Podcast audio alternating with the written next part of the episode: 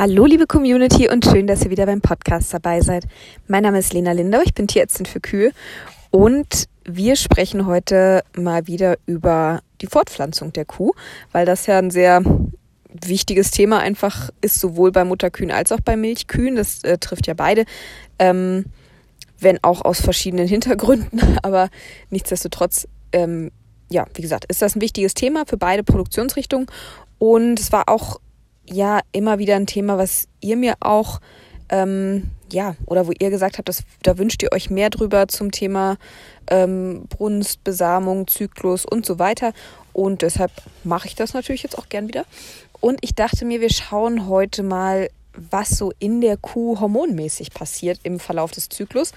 Ähm, das hilft so ein bisschen zu verstehen, ähm, ja, warum was wann passiert und vielleicht auch, wenn man mh, mm, ich nenne es mal ein bisschen nachhelfen möchte oder Brunstsynchronisation betreiben möchte, Brunst auslösen möchte, die Kuh nicht brunstig wird und so weiter, ähm, hat man da schon mal ein paar Ideen, ähm, ja, was wann auch Sinn macht an Hormongaben. Wir können ja noch mal in einer gesonderten Folge irgendwie über Hormonprogramme und die verschiedenen ähm, ja, Präparate und sowas sprechen. Ich denke, das würde jetzt vielleicht in einer Folge ein bisschen weit führen, aber einfach um mal so ein Grundverständnis zu kriegen, wie gesagt, was da in der Kuh passiert, ist das ja, glaube ich, nicht verkehrt.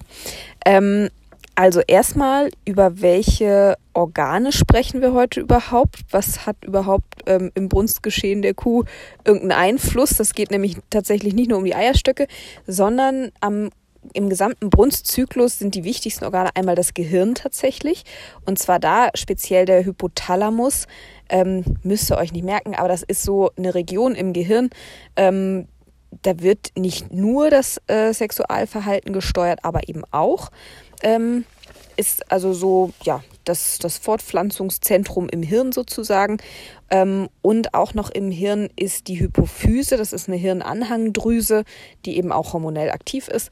Dann natürlich die Eierstöcke und nicht zuletzt auch die Gebärmutter. Alles vier, alle vier Organe äh, oder Organteile in dem Fall äh, sind also in diesem ganzen Zyklusgeschehen sehr, sehr wichtig. Da kommen wir gleich noch drauf, wer da genau was macht. Ihr müsst euch auch die klugen Namen nicht alle merken, das ist letzten Endes egal.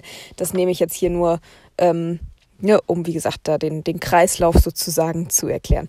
So, und genau wie wir vier Organe haben, haben wir auch vier ähm, wie soll man sagen, vier Phasen, in die sich der Zyklus einer Kuh so unterteilt.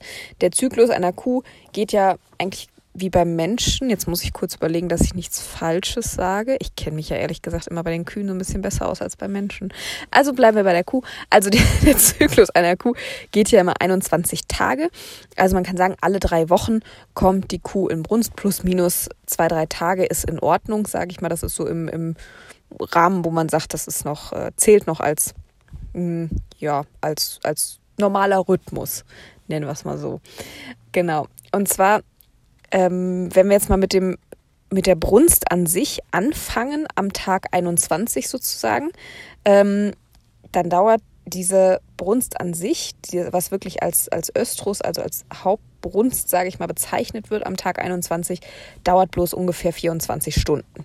Das ist also quasi der Tag, an dem auch die Besamung stattfinden sollte. Was da genau passiert, äh, hören wir gleich noch. Dann gibt es den sogenannten Metöstrus oder die Nachbrunst. Das sind so ein bis vier Tage. Ähm, dann kommt so eine Ruhephase, sage ich mal. Das ist dann der Diöstrus, also die Zwischenbrunst. Das sind dann eben so fünf bis 18 Tage. Nicht fünf bis, sondern von Tag fünf bis 18 so. Und der Metöstrus, also diese Nachbrunst, ist auch quasi da startet das Ganze ja quasi wieder neu. Das ist Tag 1 bis 4. So, jetzt damit wir auch auf die 21 Tage nachher kommen. Tag 1 bis 4 ist also der, diese Nachbrunst, die Zwischenbrunst Tag 5 bis 18. Dann kommt die Vorbrunst, das ist 19 bis 21 und am Tag 21 ist da wirklich die Brunst. So, jetzt haben wir es richtig. Alles klar. Also, was passiert jetzt bei dem Ganzen?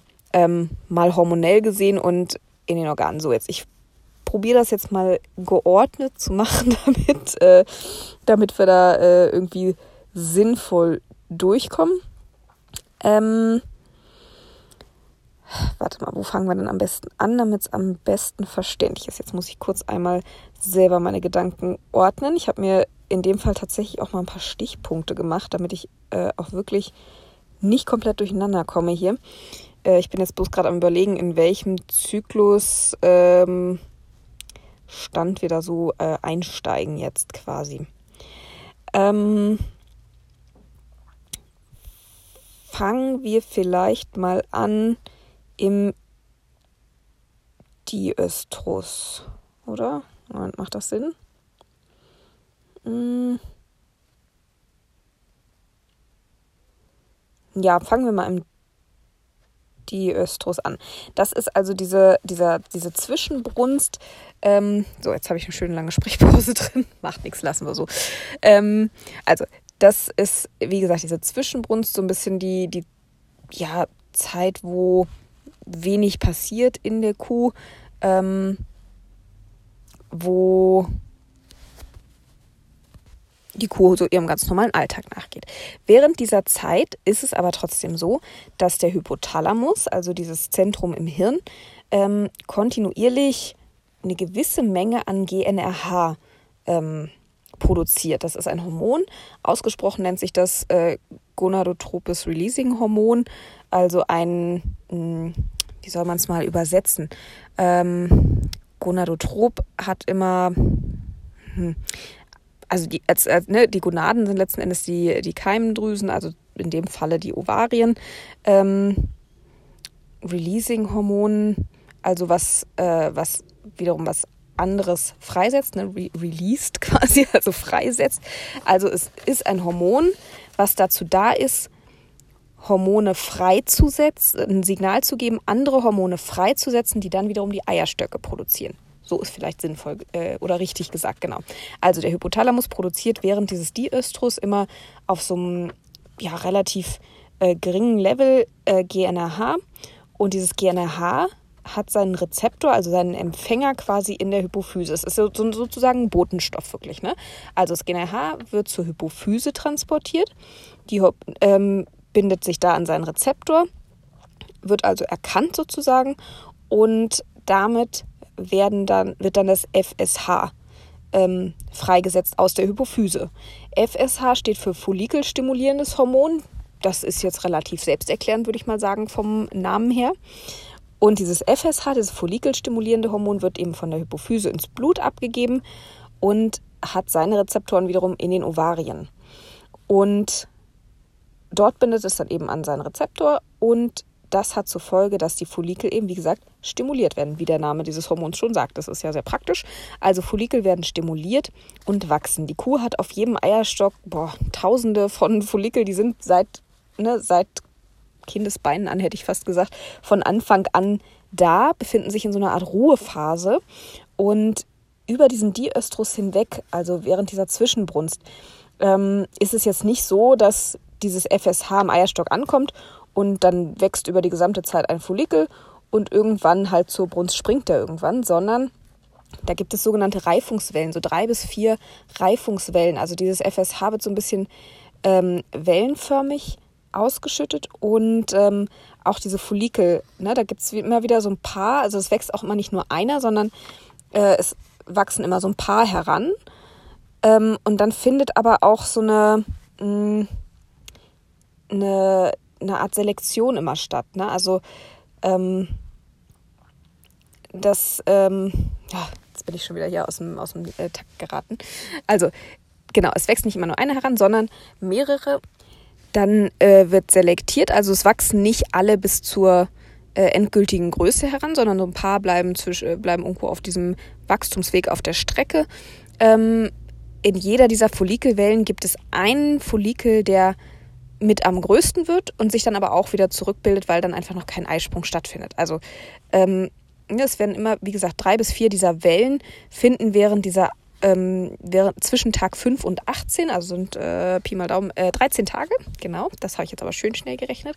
Innerhalb dieser 13 Tage ähm, passiert das so drei bis vier Mal. Das Follikel wachsen, selektiert werden, einer bleibt am Ende über und verschwindet also bildet sich dann aber auch wieder zurück, weil einfach noch kein Eisprung stattfindet dann auch. So. Und jetzt ähm, kommen wir aber so irgendwo zum Schluss dieses, äh, dieser, äh, dieser Zwischenbrunst, sag ich mal. Und ähm, da ist es dann so, dass der, ähm, dass dann quasi aus dieser letzten Reifungswelle, die dann stattfindet, da bildet sich ja dann auch wieder ein Follikel so als dominanter Follikel her äh, heraus, der eben größer wird als alle anderen und quasi sprungreif wäre, wenn das entsprechende äh, Signal käme. Und dieser Follikel produziert jetzt Östrogen. Und das Östrogen, das signalisiert jetzt ähm, zum einen der, der Gebärmutter, dass es so langsam in die Richtung gehen könnte, dass demnächst eine Trächtigkeit anstehen könnte, äh, sodass also die Geschlechtsorgane auch stimuliert werden. Ähm, das fängt dann so langsam an, die ersten Brunstsymptome äh, auszulösen. Die sind dann in dem Stadium in der Regel noch nicht sichtbar, sondern finden eher innerlich statt. Wie gesagt, dass eben der, die Gebärmutter auf eine mögliche Trächtigkeit vorbereitet wird, dass die, ähm, dass die Schleimhaut sich äh, zum Beispiel verdickt ne, und damit sich da dann irgendwann ein Embryo drin einnisten kann, solche Geschichten. Und das Östrogen vom Follikel, das wird jetzt aber auch zum Hypothalamus transportiert und sorgt da nochmal dafür, dass da nochmal ähm, ein großer äh, also das Östrogen im Hypothalamus ist jetzt quasi wieder der Botenstoff, was dem Hypothalamus sagt, hier, wir brauchen nochmal GNRH, ne, dieses Gonadotrope Releasing Hormon. Und der Hypothalamus sagt, alles klar, mache ich, ähm, schüttet nochmal richtig viel GNRH aus, das wieder zur Hypophyse kommt. Und jetzt wird aber nicht nur FSH freigesetzt, sondern auch LH. Das ist das sogenannte ähm, Luteinisierungshormon. Und diese, diese ähm, starke Freisetzung von LH. Das löst dann letzten Endes am Eierstock die Ovulation des Follikels, also den Eisprung letzten Endes aus. Und ähm, genau, das ist äh, also dieser, wenn, wenn der dominante Follikel Östrogen jetzt vermehrt freisetzt, ne, das war jetzt quasi diese Pro, Pro äh, der Proöstrus, also die Vorbrunst, so am Tag 19 bis 21 und erst zum Ende dieser Vorbrunst da ist dann eben quasi durch diese Östrogeneinwirkung werden dann auch die Brunstsymptome wirklich sichtbar. Ne, dass die Kuh so ein bisschen, ihr kennt das ja, unruhig wird, irgendwo aufspringt, ähm, ja, manchmal sehr anhänglich. Ne? Manche, manche dieser Kühe werden ja dann auch sehr, sehr anhänglich auf einmal.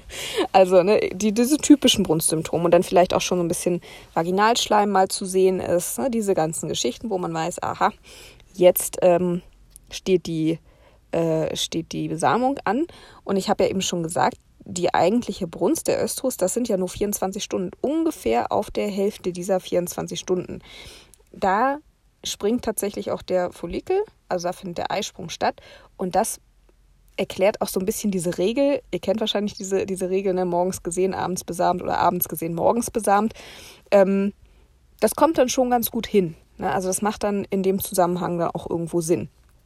Ähm, weder die Eizelle noch das Spermium, was man in die Kuh tut, das ähm, ist ja dann sofort quasi verschwunden, wenn es nicht sofort zu einer Befruchtung der Eizelle kommt, sondern beides hat ja eine gewisse ähm, Aufenthaltsdauer auch ne, und, und überlebt ja auch äh, einige Stunden in der Kuh.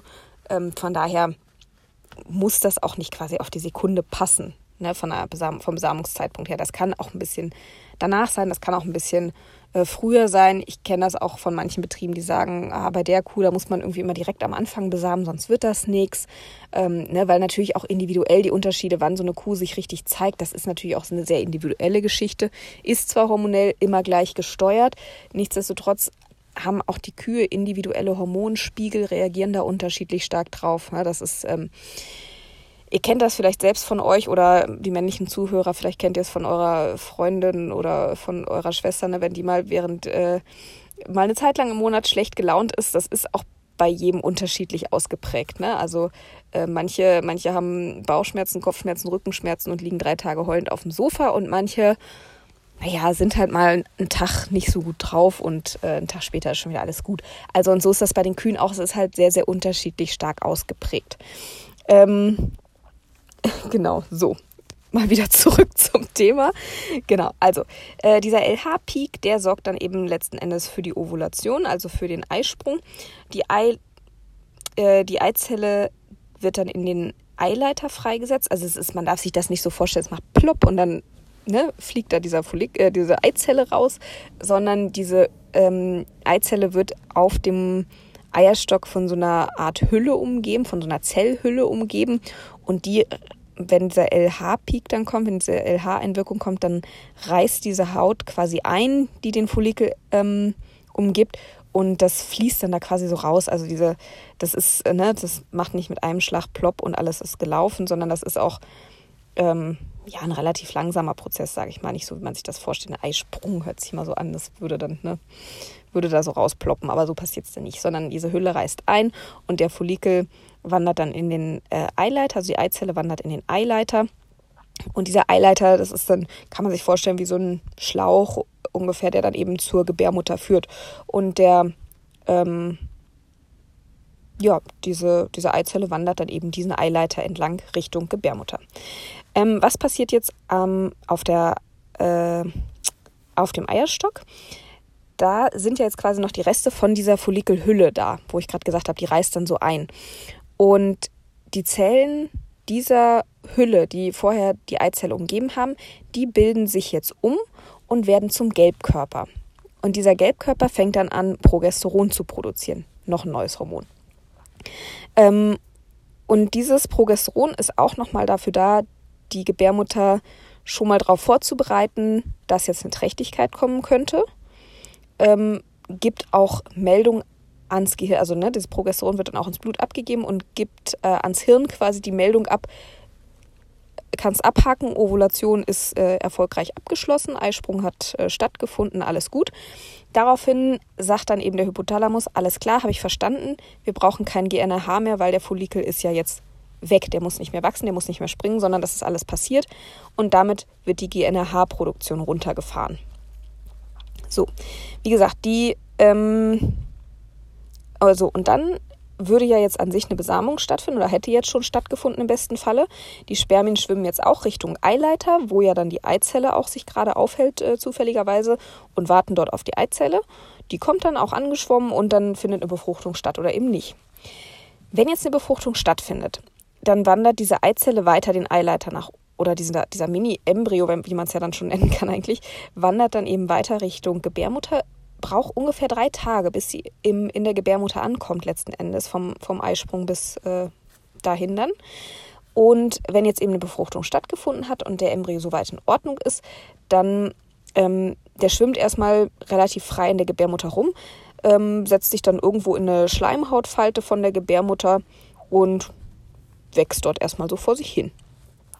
Und erst am 16. Tag nach der ähm, nach der Befruchtung, also quasi zum Ende dieses Diöstrus, ne, wo, wo ich vorhin sagte, das ist so eine, so eine Ruhephase, wo bei der Kuh nicht viel passiert, wo theoretisch wieder diese Follikelwellen stattfinden die ganze Zeit.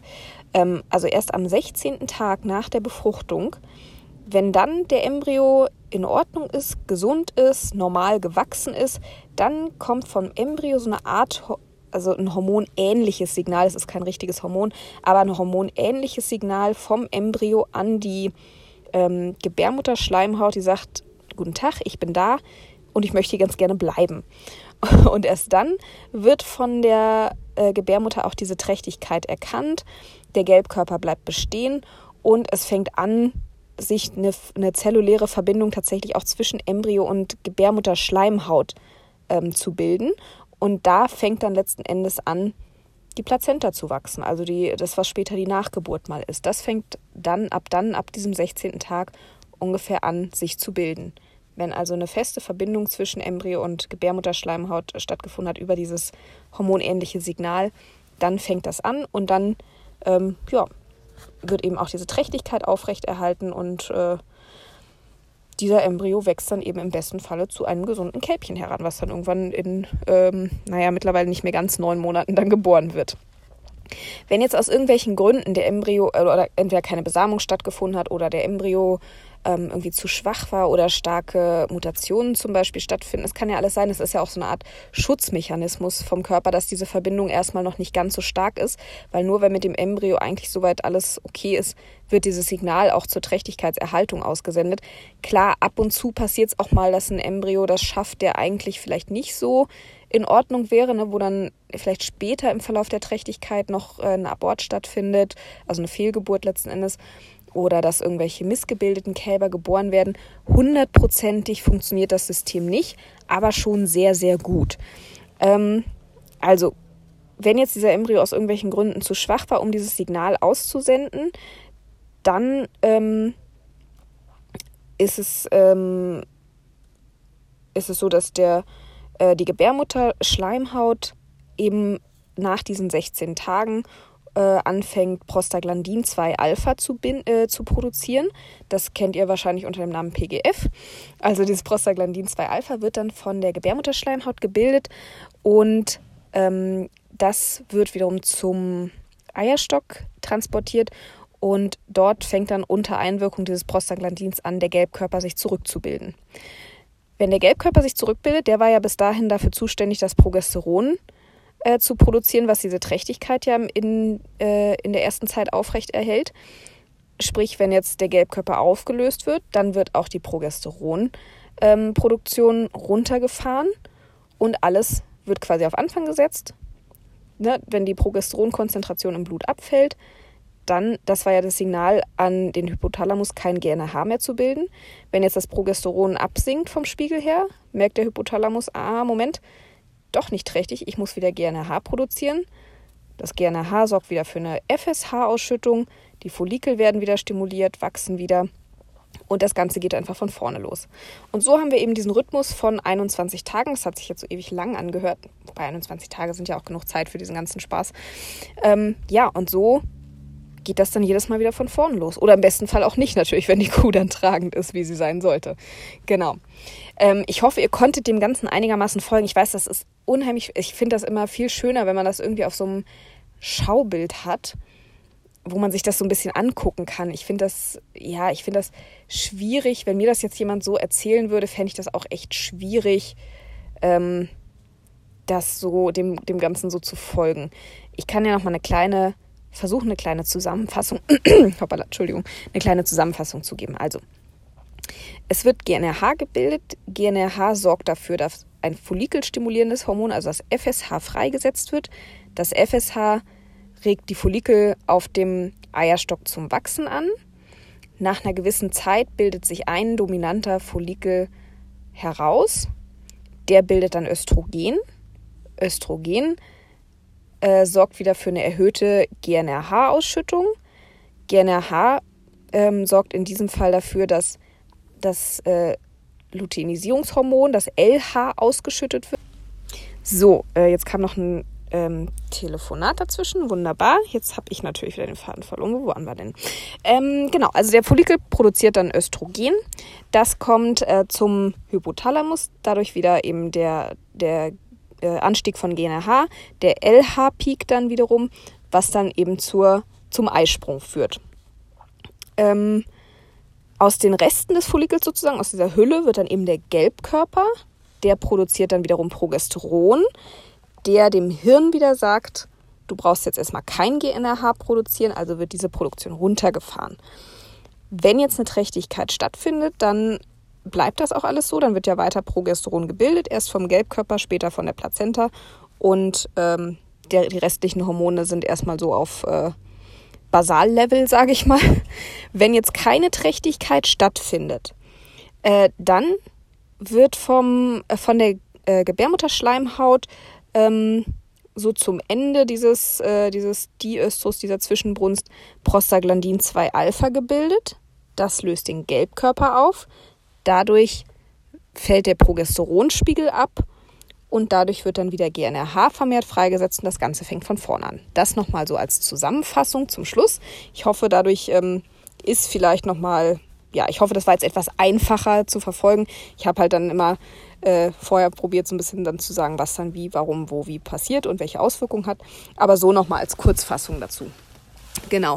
Ähm, was wir jetzt ja so an, nur noch mal so einen ganz kurzen Überblick, was wir so an ähm, hormonellen Eingriffsmöglichkeiten das haben, das ist ja einmal, dass wir quasi diese Ausschüttung vom GNRH simulieren. Es wird der Kuh kein GNRH an sich gespritzt, sondern ein GNRH-Analogon, also ein äh, ja, quasi künstlich hergestelltes GNRH. Äh, meistens, nicht in 100 Prozent, aber in vielen Präparaten ist da das Buserelin drin. Ähm, das hat eine etwas, also es hat eine sehr ähnliche Struktur wie das GNRH, so ein paar kleine strukturelle äh, Änderungen sind da dran. Entschuldigung. Dadurch ähm, bindet es etwas länger an die Rezeptoren vom GNRH und hat dadurch eine etwas stärker stimulierende Wirkung auf LH und FSH, also auf diese äh, follikelstimulierenden Hormone und das, was dann letztendlich zum Eisprung führt. Das ist sowas wie ähm, es gibt sogar eins, das heißt, glaube ich, sogar Buserelin, ähm, Rezeptal wie, ähm, wie heißen denn die ganzen Dinger noch? Gonavet und so weiter. Ähm, da sind alles diese Dinger drin. Äh, Buserelin, zwei, drei andere gibt es da noch, äh, zwei, drei andere, GNH-Analoga. Analoga, heißt das so? Analogons? Keine Ahnung. Also, ne, die ähnliche Wirkung haben, gibt es da auch noch. Wie gesagt, da kann man nochmal äh, eine extra Folge vielleicht zu machen. Dann äh, gibt es noch ähm, ja, ein PGF-Analogon. Das ist in der Regel äh, das Cloprostenol, ist so das häufigste. Wirkstoff müsst ihr euch nicht merken. Ähm, aber diese PGF-Präparate quasi, die haben eben den Sinn, Gelbkörper aufzulösen. Äh, die haben dadurch, dass sie auch eine etwas andere Struktur als das äh, PGF in der Kuh haben, haben sie ein bisschen weniger Nebenwirkungen, wenn man die der Kuh eben spritzt. Ähm, das ist äh, ganz praktisch, finde ich. Ähm, setze ich persönlich auch deutlich häufiger ein als die GNRH-Analoga. Wie gesagt, Hormonprogramme können wir auch nochmal extra machen. Also aber auf jeden Fall äh, wir können eine GNRH-Wirkung simulieren, wir können eine PGF-Wirkung simulieren. Also das PGF, das heißt auch teilweise einfach als Präparat PGF. Ähm, dann gibt es noch ein Präparat, äh, Dinolytik kennt ihr vielleicht, Estromate kennen wir bestimmt viele. Also so diese, diese Sachen sind das. Ähm, und dann gibt es ja noch diese, was immer so als Spirale bezeichnet wird. Äh, das sind in der Regel, oder das sind nicht in der Regel, sondern das sind äh, Progesteronanaloga, die dann freigesetzt werden über die Schleimhaut, die eben sozusagen eine Trächtigkeit simulieren dem Körper. Ja, und dann eben, äh, in der Regel macht man das mit der, mit der Spirale ja so, dass sie eingesetzt wird und dann äh, nach einer Woche oder so wieder oder nach zehn Tagen, je nachdem, was man so für Programme macht, wieder gezogen wird.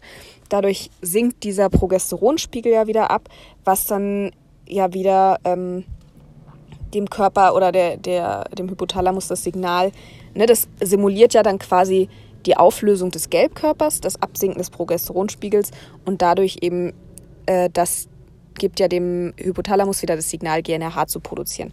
Wobei man ja normalerweise dann auch nochmal ähm, ein GNRH-Analogon beim Ziehen der Spirale mit dazu spritzt, was das Ganze, diese Follikelreifung, den, den Eisprung dann ja auch nochmal mit unterstützen soll. So, das mal in Kurzform noch zu Hormonen, die man, mit denen man eben das Zyklusgeschehen der Kuh so ein bisschen beeinflussen kann, so in aller Kürze. Ähm, ja, dann würde ich sagen, soll das für heute auch erstmal reichen. War, glaube ich, genug Information.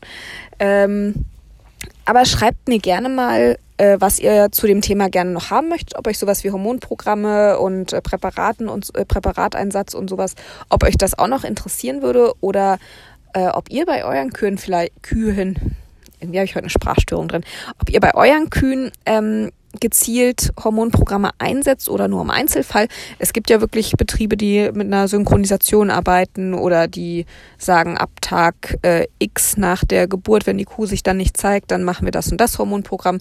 Ähm, also von daher schreibt da gerne mal eure Erfahrungen unter den Instagram-Post oder an mich selbst oder auf Facebook oder wo auch immer ihr aktiv seid. Und ich bedanke mich bei euch erstmal ganz herzlich fürs Zuhören.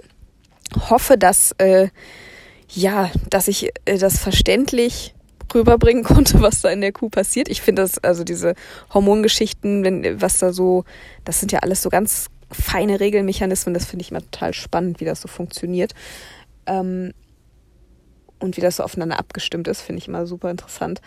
Und ich freue mich auf jeden Fall, wenn ihr nächstes Mal wieder dabei seid und wünsche euch bis dahin erstmal eine ganz tolle Woche mit ähm, ja, vielen Kühen im normalen Zyklus oder was, was sage ich jetzt passendes dazu?